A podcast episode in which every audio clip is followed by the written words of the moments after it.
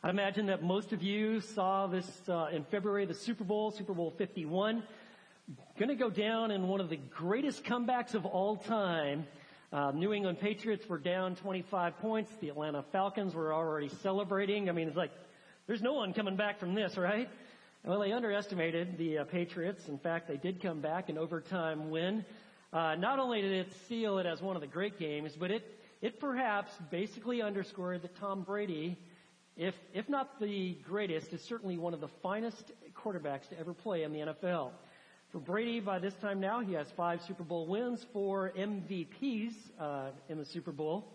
Uh, really, Brady is an interesting guy, pretty private, but uh, there was in 2005, already Tom Brady is very successful. He did an interview at 60 Minutes with uh, journalist Steve Kroft. Uh, in this interview, I don't know if they paid him a bunch of money or they fed him some good food or whatever, but he was really transparent, and I actually got to see this. And when they were doing this interview, it became apparent that Brady thought that there was something that was lacking in his life. And you're like, you gotta be kidding. what, what possibly is lacking in Tom Brady's life? And listen to what he said. So this is Brady. He goes, you know, why do I have three Super Bowl rings and still think there's something greater out there for me. I mean, maybe a lot of people would say, hey man, this is what life is all about. I reach my goal, my dream, my life, me. I think it's got to be more than this. I mean, this isn't, this, this can't be all it's cracked up to be. So Kroft pressed Brady and like, well, what is the right answer? And this is what Brady added. He said, you know, what's the answer? Um, I wish I knew. I love playing football. I love being a quarterback for this team. But at the same time, I think there are a lot of other parts about me I'm trying to find. Now here we got Brady, and you're like, what possibly more does he need? And he's saying, you know what, I, I want you to know I got the pinnacle of success, and there's something drastically missing in my life. And you might be going, well, you know, that's because I don't think Tom Brady is a Christian. He just doesn't know God because that's the answer, right? Let me, let me ask you this. Many of you in this room here, you do know God, but you are, if you're honest, saying about the exact same thing. There's got to be something more than this. When we come to the book of Ecclesiastes, Solomon is asking that question. I mean, what is it life about? It's got to be more than this, and this is what is really staggering. Solomon, third king of Israel, this guy knew God. In fact, you find out that he had opportunities like you and I have never had. God actually at the beginning of his reign said, listen, ask me whatever you'd like and I'll give it to you. What do you want? You want your enemies? You want more money? What do you want? And Solomon was smart. He said, you know what? I'm going to need wisdom. I need wisdom from you if I'm really going to be work well and lead well. But I want you to know that even if you know God and even if you've blessed, been blessed tremendously, you've been given good gifts like wisdom, you can still walk away from it and really mess your life up. Solomon had wealth beyond measure. There really were no enemies that this guy had. He had everything a person would think you would need in order to be successful, except you know what happened? He just kind of got bored with that, kind of the been there, done that kind of mentality. Next thing you know, he finds himself getting married like 700 times. Three, add 300 concubines to that. And what these women, when they were, most, many of these were political alliances, right? Let's have peace. Why don't you marry my gal? Sure, I'll do that. I'm, I'm in the wedding business. I mean, who is that? Like a wedding a week or something? Anyway, it's crazy. And what happened though is that these women introduced in his life all sorts of idols. Like, you know, you need to expand your horizons. Listen, there's a lot of gods out there. This whole idea you worshiping Yahweh, Elohim, let me tell you. And they would introduce their gods, and it stole his heart. This is a, let it be a warning. You can know God and you can be blessed tremendously, but you can walk away from it. You can be led astray by what we could call the idols of the ages. And that's exactly what Solomon ha- happened to him. His heart was led away. And remember the last time we were in Ecclesiastes, we actually looked at the world's ideals for finding joy and purpose. We picked it up in chapter 1 verse 12, but he looked at verses 16 and 18. The first ideal that he looked at was intellectualism. Intellectualism, verses 16 through 18, has the idea that a devotion to intellectual pursuits, the idea that in learning we will ultimately find the answers that give us meaning, peace, joy, and fulfillment. Well, Solomon said, listen, man, I gave myself, I have a sharp mind, and I gave myself fully to understand what was out there. And he concluded, this is grief. You see that verse 18? It leads to increasing pain. So Solomon said, it really isn't gathering intellectual knowledge. It's, I'm going to try pleasure, man, because that is one of the most alluring idols out there. I'm going to go for hedonism. Hedonism is the idea that the pursuit of pleasure is the highest good and the proper aim for a human life. Hedonism is not just for college campuses. There are so many people that are controlled by this desire just to please yourself. It is wrapped up in narcissism, and it's the idea, man, if it feels good, don't worry about consequences. Certainly keep God out of the equation. Don't be thinking about morality. What you do is you pursue pleasure with a passion, and that's where you're going to find happiness and joy. Solomon tried that out, and he gave himself. You saw that in chapter 2, verses 1 through 3, and at the tail end of chapter 8, he tried everything there might be and found out it's not all that it's cracked up to be. And then the final one, he said, I am going to pursue my career and material wealth, and I'm going to give myself fully to it. You find it in chapter 2, verses 4 through 8. Careerism is the pursuit of professional advancement as one's chief aim, no matter what the cost. I don't care if it costs me my family, my wife, my kids, my reputation. I don't really care because it's all about me advancing. I will sell out to the highest bidder. And its second cousin to careerism is materialism. It's the doctrine that material possessions and physical comfort are the most important pursuits in life. And so you know how it goes. You got folks, guys, gals giving themselves to their career and they're like, well, I'm doing this for the family, right? And they're just acquiring all these things and they're sacrificing their kids and they're sacrificing their morals. And friends, I want you to know, like Solomon found out, friends, this will lead to disaster. This is vanity. Remember his conclusion, verses 9 through 11? Look at verse 11. Thus I considered all my activities which my hands had done and the labor which I had exerted, and behold, all was vanity, meaningless, empty, and striving after wind, and there was no profit under the sun. I will tell you this. These counterfeit idols of the world, they can never satisfy the longing of a human heart. But I can assure you, they have had a negative influence on your life. Right?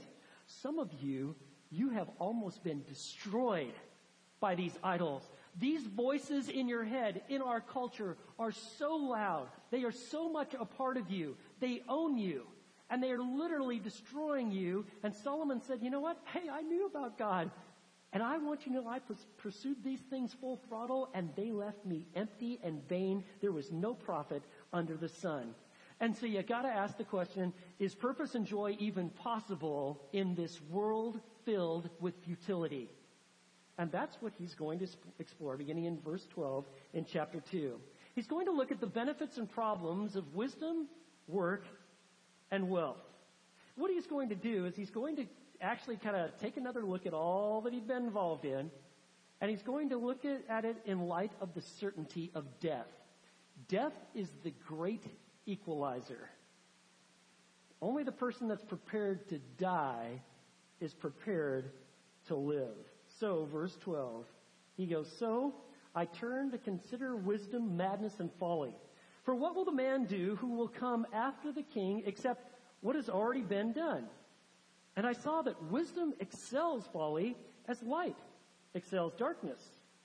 The wise man's eyes are in his head, but the fool walks in darkness, and yet I know that one fate befalls them both. He's saying, well, you know, I, I looked at wisdom, I looked at madness and folly, and he says, man, it is so much better to be wise than to be a fool. Like light is better than darkness. Because you see, a wise person seeks understanding, how things work, how to avoid problems, how to avoid blowing up your life and stepping on landmines. They have better relationships. They're thinking in a broader context. They're trying to understand. They are engaging their mind. That's what makes them wise. They're learning. And there he says, there's a lot of benefits to that. The contrast of that is to be an idiot, to be a fool, and like, it doesn't matter. I think hedonism sounds really good. It's all about me and my pleasure. I don't really want to engage my mind. I want to think too hard. I'm pretty much focused on how I can make myself happy today. These people are always destroying themselves. They are running into one problem after another. They're falling into ditches. They're tripping over things. They're stepping in it. Why? Because they will not engage. They're not wise and fall. And what, what Solomon is saying is like, you know what? It is far better to be wise than to be a fool. But look at verse 15. And then I said to myself, as is the fate of the fool, it will also befall me. Why then have I been extremely wise? So I said to myself, this too is vanity.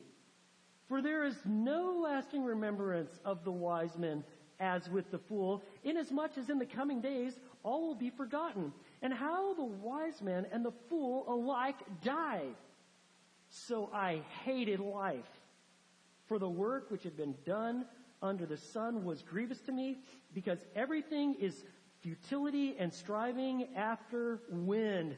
He's saying, this totally wrecks me. Why have I been so wise and applying myself and learning and, and doing all this good work and building all this stuff? Because you know what? The wise person and the fool, they both die and they're like remembered no more. I mean, you can be excessively wise, but what happens is, you know, when you die, you pretty much fall off, fall off the scene and no one really talks about you. Frankly, being a complete fool probably will garner you more attention than being super wise because after all, Hollywood's always looking to make a movie and like, here's a guy who's a complete fool. Let's make a movie about him. And we'll all go see it like, oh, there's my life. There we are. And he says, you know what? This is all vanity. And I don't want you to miss verse 17. You see? He said, so I hated life. You ever said that? I hated life. I don't want you to miss this. He doesn't say, so I hate life, but I hated life. This is not his final conclusion. This isn't even his present outlook. Remember, the book of Ecclesiastes is like Solomon opening up his journal. This excursion, this journey to find joy, peace, purpose, happiness. And so he said, you know, I gave myself fully to everything under the sun. Intellectualism, hedonism. I gathered stuff and materialism and I, I built a huge career, but you know what? It's all vanity. It's meaningless. And really what happens is you die and it's over. And so in verse, verse 18 and following, what Solomon's going to do, he's going to give you about three warnings to ambitious people who live to achieve greatness. Look at verses 18 and 19. He's going to present that the death of the achiever gives control over the fruit of his or her labor to someone who may just squander it. Look at verse 18. Thus, I hated all the fruit of my labor for which I had labored under the sun, for I must leave it to the men who will come after me. And who knows whether he will be a wise man, best case scenario, or a fool. Yet he will have control over all the fruit of my labor for which I have labored by acting wisely under the sun. And this too is vanity. So, you know, you apply yourself and you build up whatever you're building up in your resources or whatever you've got going and you, and you die and you pass that on.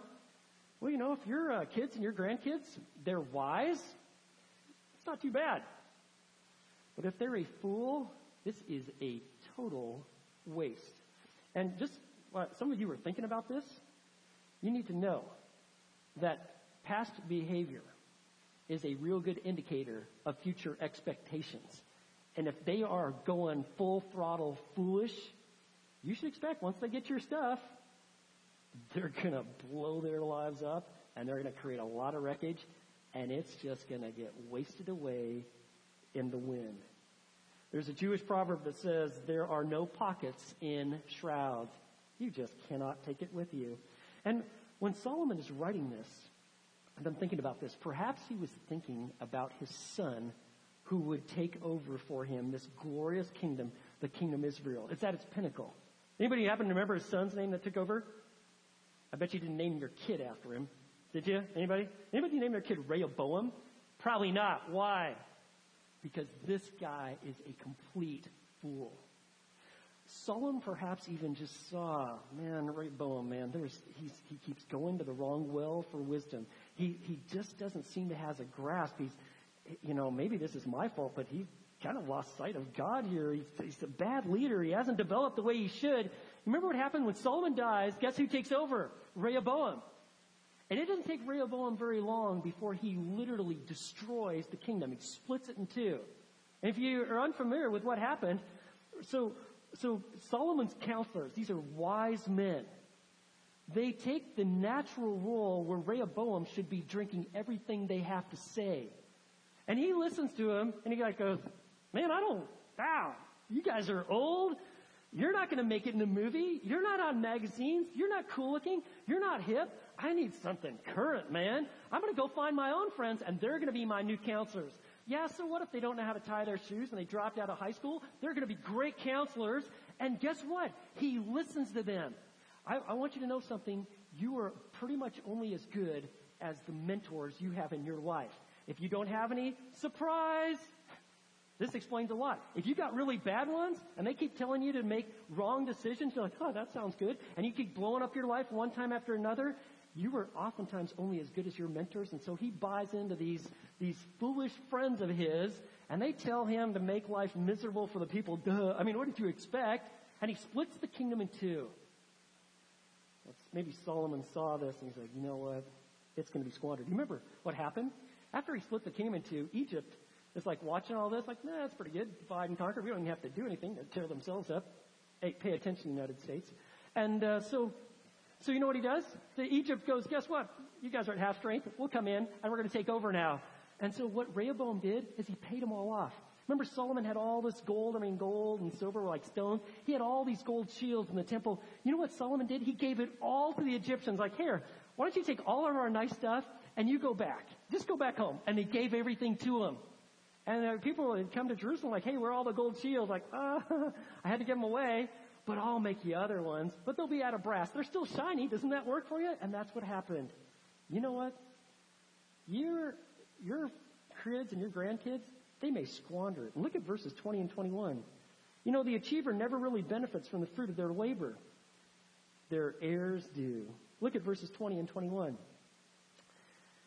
Therefore I completely despaired of all the fruit of my labor for which I had labored under the sun.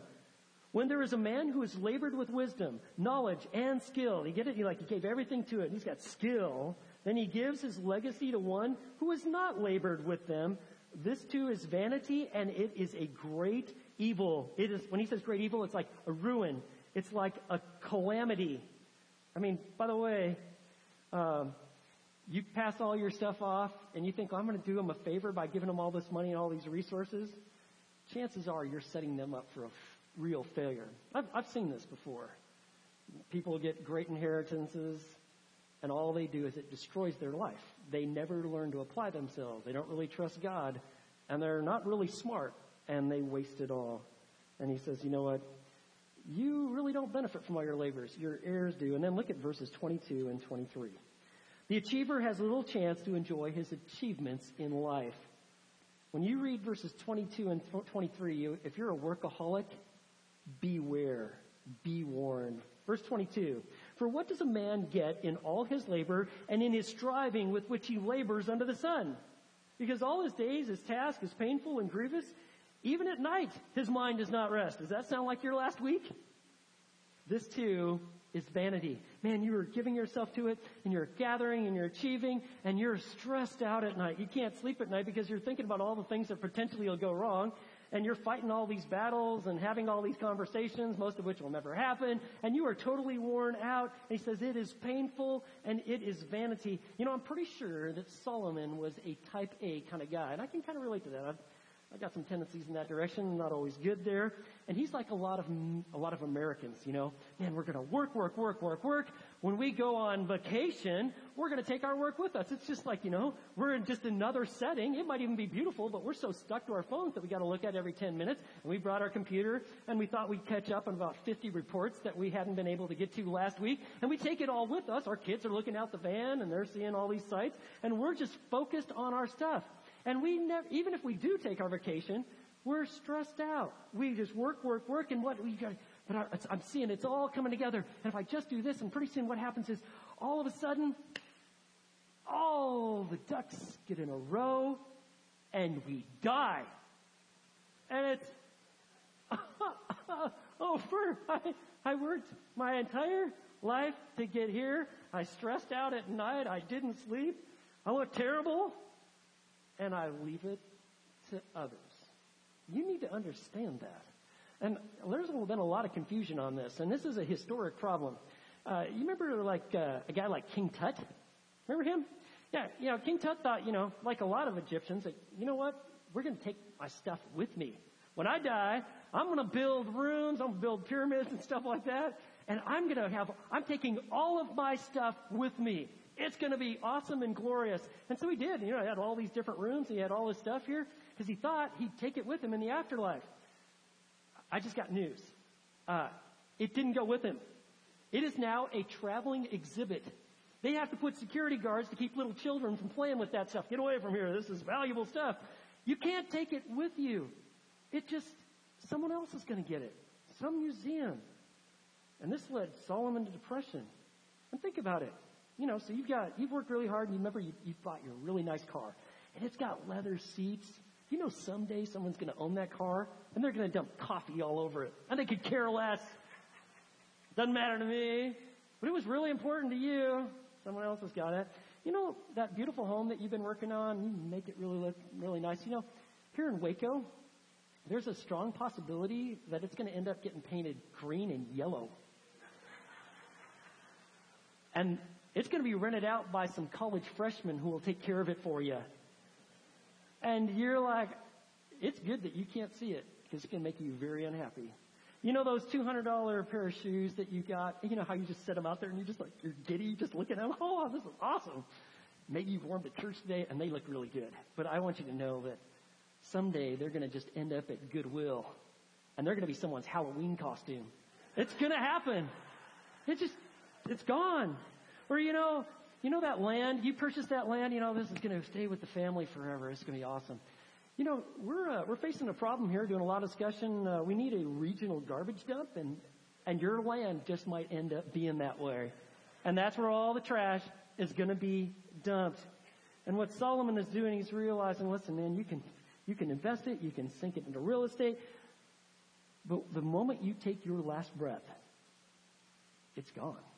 You do not own it. You don't control it. In fact, you never did in the first place. You thought so. And what Solomon is doing is he is building the tension. He wants you to feel the full import. He wants you to be at a point of depression. Friends, if you were just listening to this like, oh, that's all nice and stuff like that, and I just can't wait to get back to my stuff, friends, you're missing it until you come to the end of yourself and actually believe that the idols of this world will not satisfy my heart, you're just going to buy into the system. You're going to keep pursuing it. Solomon wants to say you've got to come to the place where you are depressed at what the world has to offer because God has something far better. You see, when we come to verses 24 through 26, you're going to find the blessings and perspective of a God-centered life. I, I want you to know before we hit these verses, some of you are going to go home today and you are going to say to yourself, I wish I would have studied and read these verses many years ago. My life would look actually quite different than it does today had I actually seen what you have in these verses. Let's take a look at it, verse 24. Solomon gives the first major conclusion first of six in the book of Ecclesiastes. Therefore, verse 24, there is nothing better for a man than to eat and drink and to tell himself that his labor is good. This also I have seen that it is from the hand of God. He says, there's nothing better. In this world of futility, in this world of trouble, you can have joy because God actually gives you joy Notice what comes from his hand. He says, God gives you the ability to do this, to take what you're eating and what you're drinking and even your work itself and to say that it is good, to see the goodness. You see, God wants you to see genuine meaning, satisfaction, and enjoyment in even the very simple things in life, like your food and what you're drinking, and to find value and meaning and enjoyment in your work because it's a, from the hand of God. This is a figure of speech, but what he's saying is that God is gracious, and because he's gracious by nature, he gives, and he gives you these things.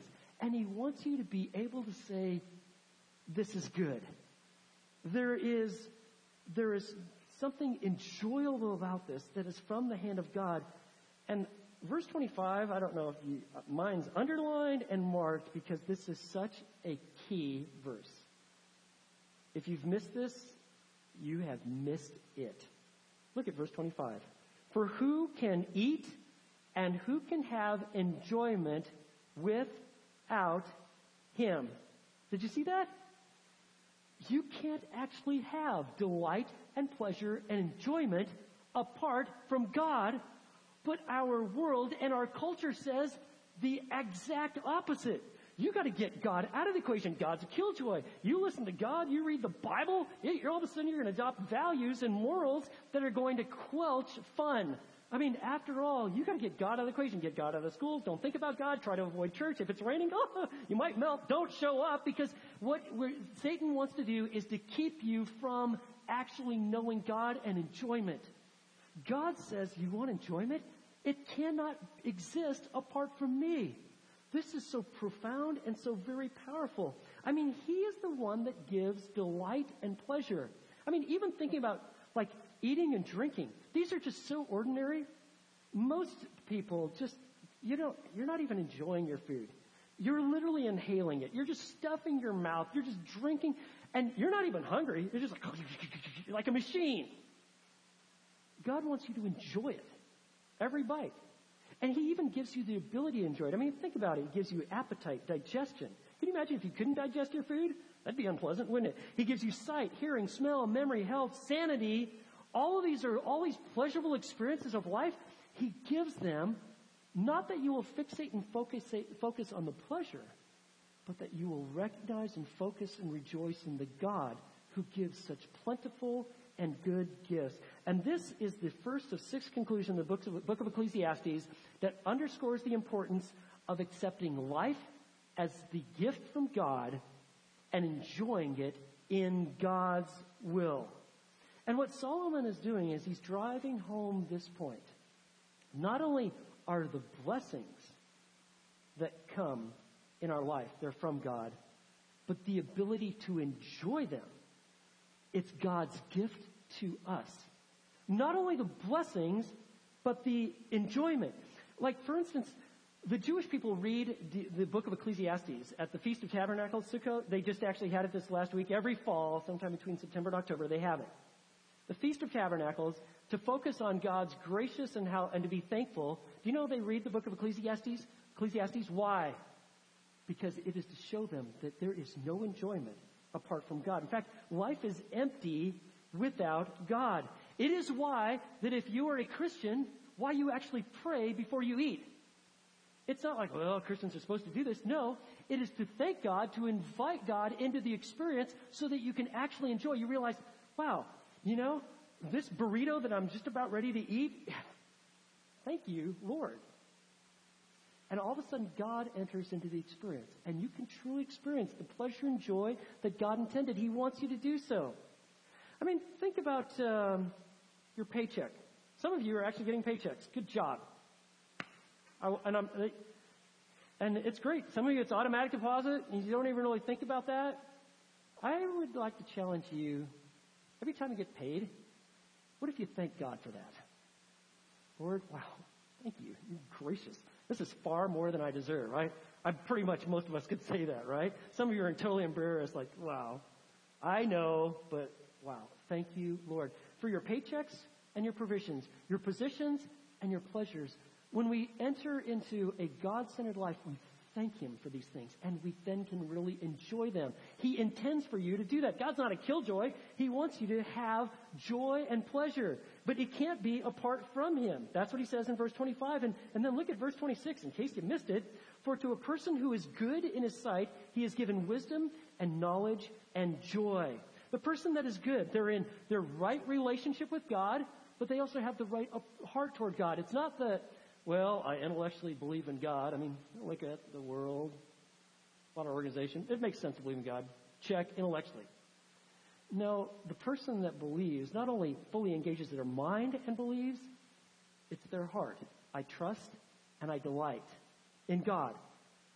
I know Him, I trust Him, and I actually have the right heart toward Him. I want to be pleasing to Him.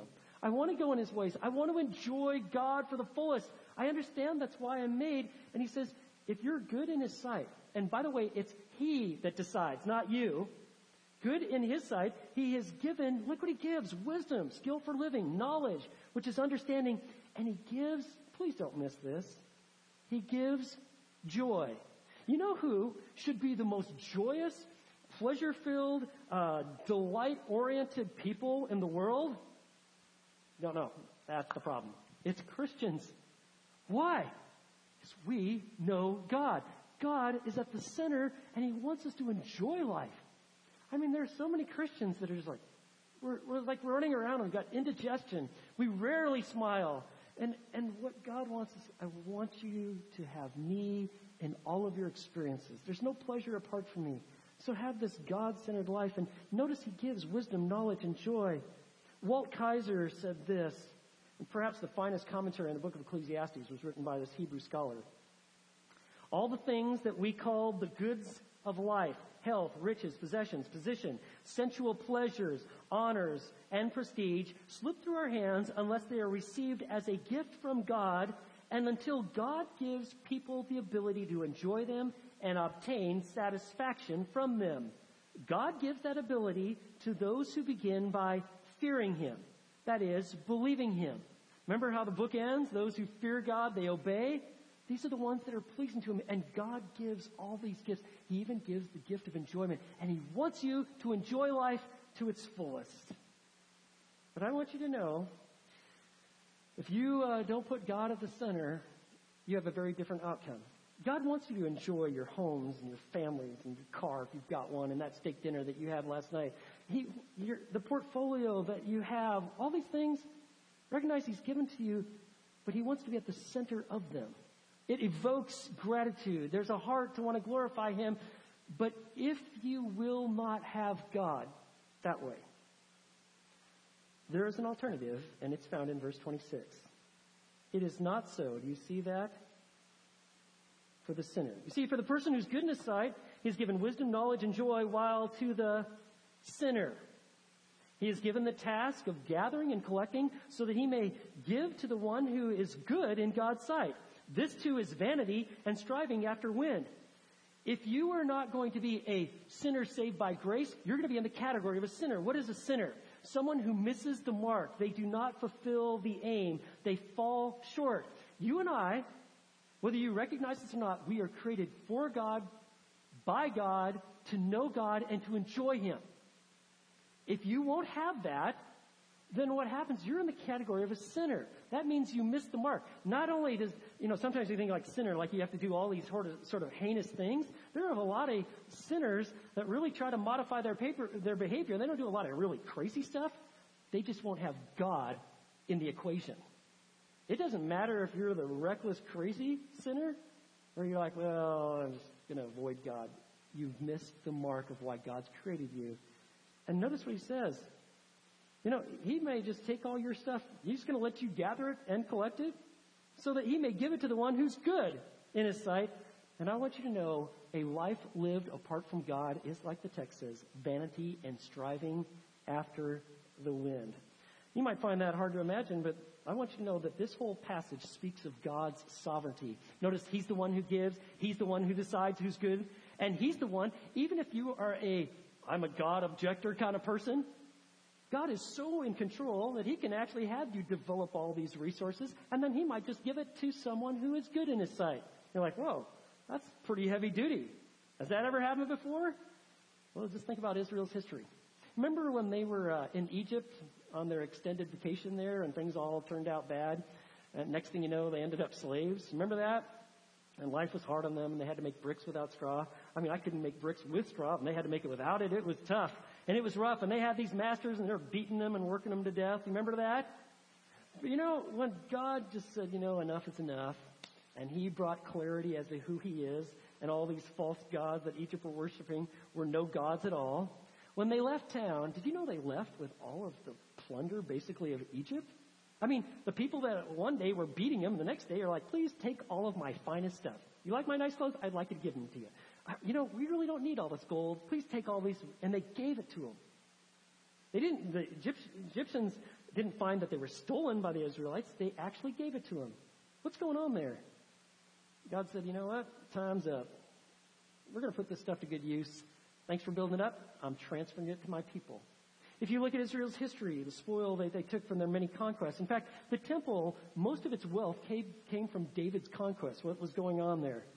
God said, okay, you build it up, and now I'm going to transfer it to my people, those who are good in my sight. You see, uh, until you come to the place where you recognize that uh, you're finite and there is no meaning in life apart from knowing God, you're going to miss it and you're going to come to the conclusion my life is vain, striving after the wind. If you're like, Grant, will you just tell me what my purpose in life is? Can you do it in one sentence? I can. Our purpose is to live in His presence. Our purpose is to live in His presence. Enjoyment in life comes from actively enjoying your relationship with God. What we need to do is to find God more in our equation. We need a more proactive, God-centered approach to our life. But I want to just ask you, are you enjoying life or are you merely enduring it? And this is a pretty big question. Uh, I want you to know that uh, for me, I have certainly just endured some of life, especially its difficulties, uh, I think it was probably a combination from uh, hard work ethic that I trained by my folks in, um, and also learning how to be a runner. I remember being introduced in high school learning how to run and puke at the same time. Those are skills that have served me well with one problem. If you do not have God at the center of your life, there's no enjoyment. You may learn how to endure pain, but God wants us to learn how to rest in, trust in, and even enjoy Him. You know, so often we think of like pleasure, and it's kind of like one of those like little uh, soap bubbles, you know, and we see it floating by, and like, man, if I could just touch that, that'd be glorious. And as soon as you touch it, it's gone. That's how pleasure is. I want you to know that satisfaction is a gift from God, just like salvation. You and I, we get it. We're sinners. We need help. We need salvation. God provides it. But did you know that satisfaction is also a gift from God. If you really want enjoyment in life, you have to be intentional and proactive of involving and engaging God as you go through your days. It's, he wants you to enjoy the fullness of relationship. And God so greatly wants us to experience His joy in life that He actually gives us His Son. We understand that God sent His Son to be the propitiation for our sins, to be the atonement. He's going to pay for the sins. He's going to die on a cross. He's going to raise, rise from the grave and authenticate to the world He's God and sins are paid for. Believe in Him, you got forgiveness. We get that. What we don't get is that God wants us to experience joy, pleasure, delight, and satisfaction. You're like, you got a verse on that? Sure. Let's go with something we probably all know. Remember Romans 6:23? For the wages of sin is death, right? Ecclesiastes 2.26, while the sinner, he misses it's all vain, right? But the free gift of God is what? Eternal life in Christ Jesus our Lord. Eternal life. Not just eternal forgiveness, eternal life. Life that never ends. We get the quantity part, what we miss is the quality. God wants us to have life with God a life of enjoyment, enjoyment of Him, enjoyment of His gifts, and He makes that possible by sending Christ so that when we believe in Jesus, we can, through a Christ-centered life, really have joy as we go through it. You see, joy and purpose are found in Jesus. You don't have to, Ecclesiastes 2.26, stay a sinner. But that is your choice. You can become a worshiper of God. And cultivating a God-centered heart is essential to joy and purpose in life. So how do you have a God-centered heart in our world? Let's just kind of take like, for instance, your intellectual pursuits. Our souls find no satisfaction until our pursuit of wisdom leads to worship. We got a lot of folks, students, involved in academia, real smart people, highly educated. I want you to know that until your pursuit of wisdom leads to worship, it may lead to a lot of vanity. Intellectual pursuits become worship when they're motivated by, um, I just want to pass this on to you, the glory of God. Why you do what you do to the glory of God, for the improvement and well-being of humanity. And third, for the building bridges for the gospel. What we need, we need more Christian academics. But I'm talking about the hardcore, real deal, sold out for Jesus, fully engaging their mind kind of Christian. Doing it for His glory, looking to improve humanity, and looking to build bridges for the gospel. We need men and women like this. Let's take your work. Work becomes worship when we do it in His strength, with gratitude for His gifts and guidance, and we do it for His glory. There's a guy by the name of Shawn Achor. He's actually, he grew up in Waco kind of Waco boy, done good. Uh, he went to Harvard for 12 years. He's a best-selling author. He's a researcher. He gave a TED talk that I listened to and I watched it.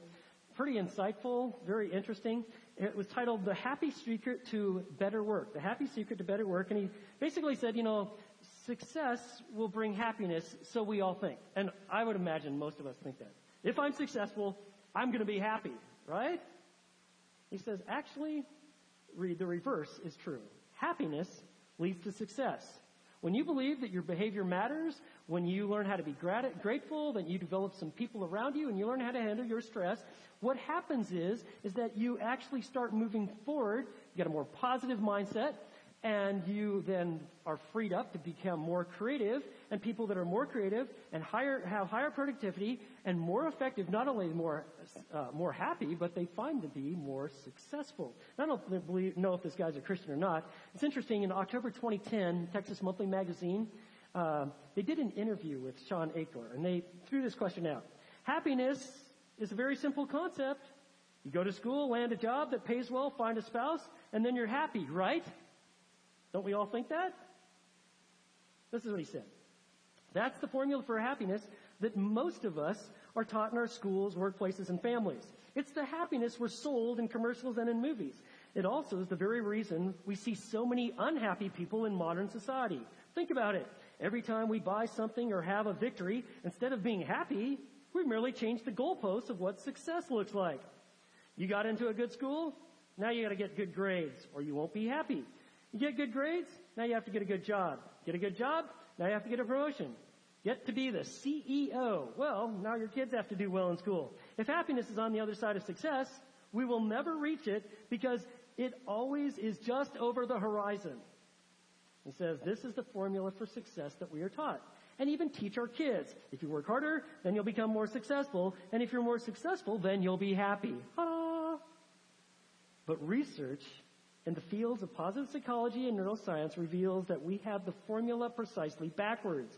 When our brains are happy and positive first, then our success rates rise and we are able to work faster and more intelligently. And then he goes on to say, neuroscience has confirmed what our grandparents often told us. Happiness is about the journey, not the destination. You want happiness and joy in the journey? Ecclesiastes 2.25 cannot be done apart from him. How about our possessions?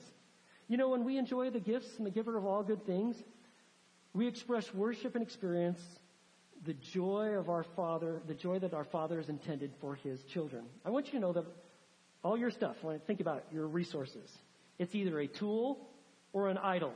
It's either a tool or an idol, whether it be your phone, your car, your boat, whatever it might be. So let me just give you just some practices of joy-filled people. People that take this text to heart. Uh, one practice is that they're thankful. I'll tell you this, if you can be thankful for three specific things, whether you write it, say it, pray it, for 21 days, this will change your outlook. You see, gifts, if they're truly to be enjoyed, you have to express gratitude. Gratitude leads to joy. Gratitude to God really is the key to joy in life. So learn to be thankful. Another practice of joy-filled people is that they're gracious. They're putting in others' interests first. They're encouraging. They're generous. They're not clingy. They're, they smile. They express care. And let me give you a third practice of joy-filled people. They're content. They're at peace with God. They're at peace with themselves. Big. They can be at peace with others. And friends, when we learn to be gracious and content and thankful, then the simple things of life, we receive these from God. We thank Him. And we experience the pleasure He's intended. So I want you to do this. Just picture like your hands open. Now, some of you, like, you'll do this, and if I ask you to do this, like, oh, I can't do that, especially in church, someone might see me or something like that. So you just picture it in your mind. This is the expression of saying, God, everything that I've got, you've put in these hands. And I recognize it's from you. The, the problem with human behavior is like, we receive something, education, we got some resources, we got this, and we're, clingy, we're like, oh, I gotta hold on to it because someone might take it, and so, and we're, and we're, we're like this, right? And this not only contorts our hands, but it contorts our souls. We try to grab onto this stuff. Really, this is the approach to life. It's to say, God, with open hands, what I have, I've been given. What I have, Lord, I, I want you to use for your intended purposes. These resources are really yours. I'm just a manager. Open hands says, Lord, thank you. I am yours. And cultivating this God centered heart is essential to joy and purpose in life. And friends, this is what we are made for. Let's pray. Lord, an amazing passage of Scripture. How powerful it is to know that you want us to experience joy, and it cannot be done apart from you. So, Lord, for the person who is here who has never trusted in Jesus, would they turn from self and sin and experience the eternal life that comes from trusting in you? And Father, for all of us that do know you, would you cultivate joy by just this rich relationship with Jesus, to know your goodness, to express gratitude, to see you at work, to experience the joy of walking you, with you in this life for our joy, for your joy, for your glory in Jesus' name. Amen.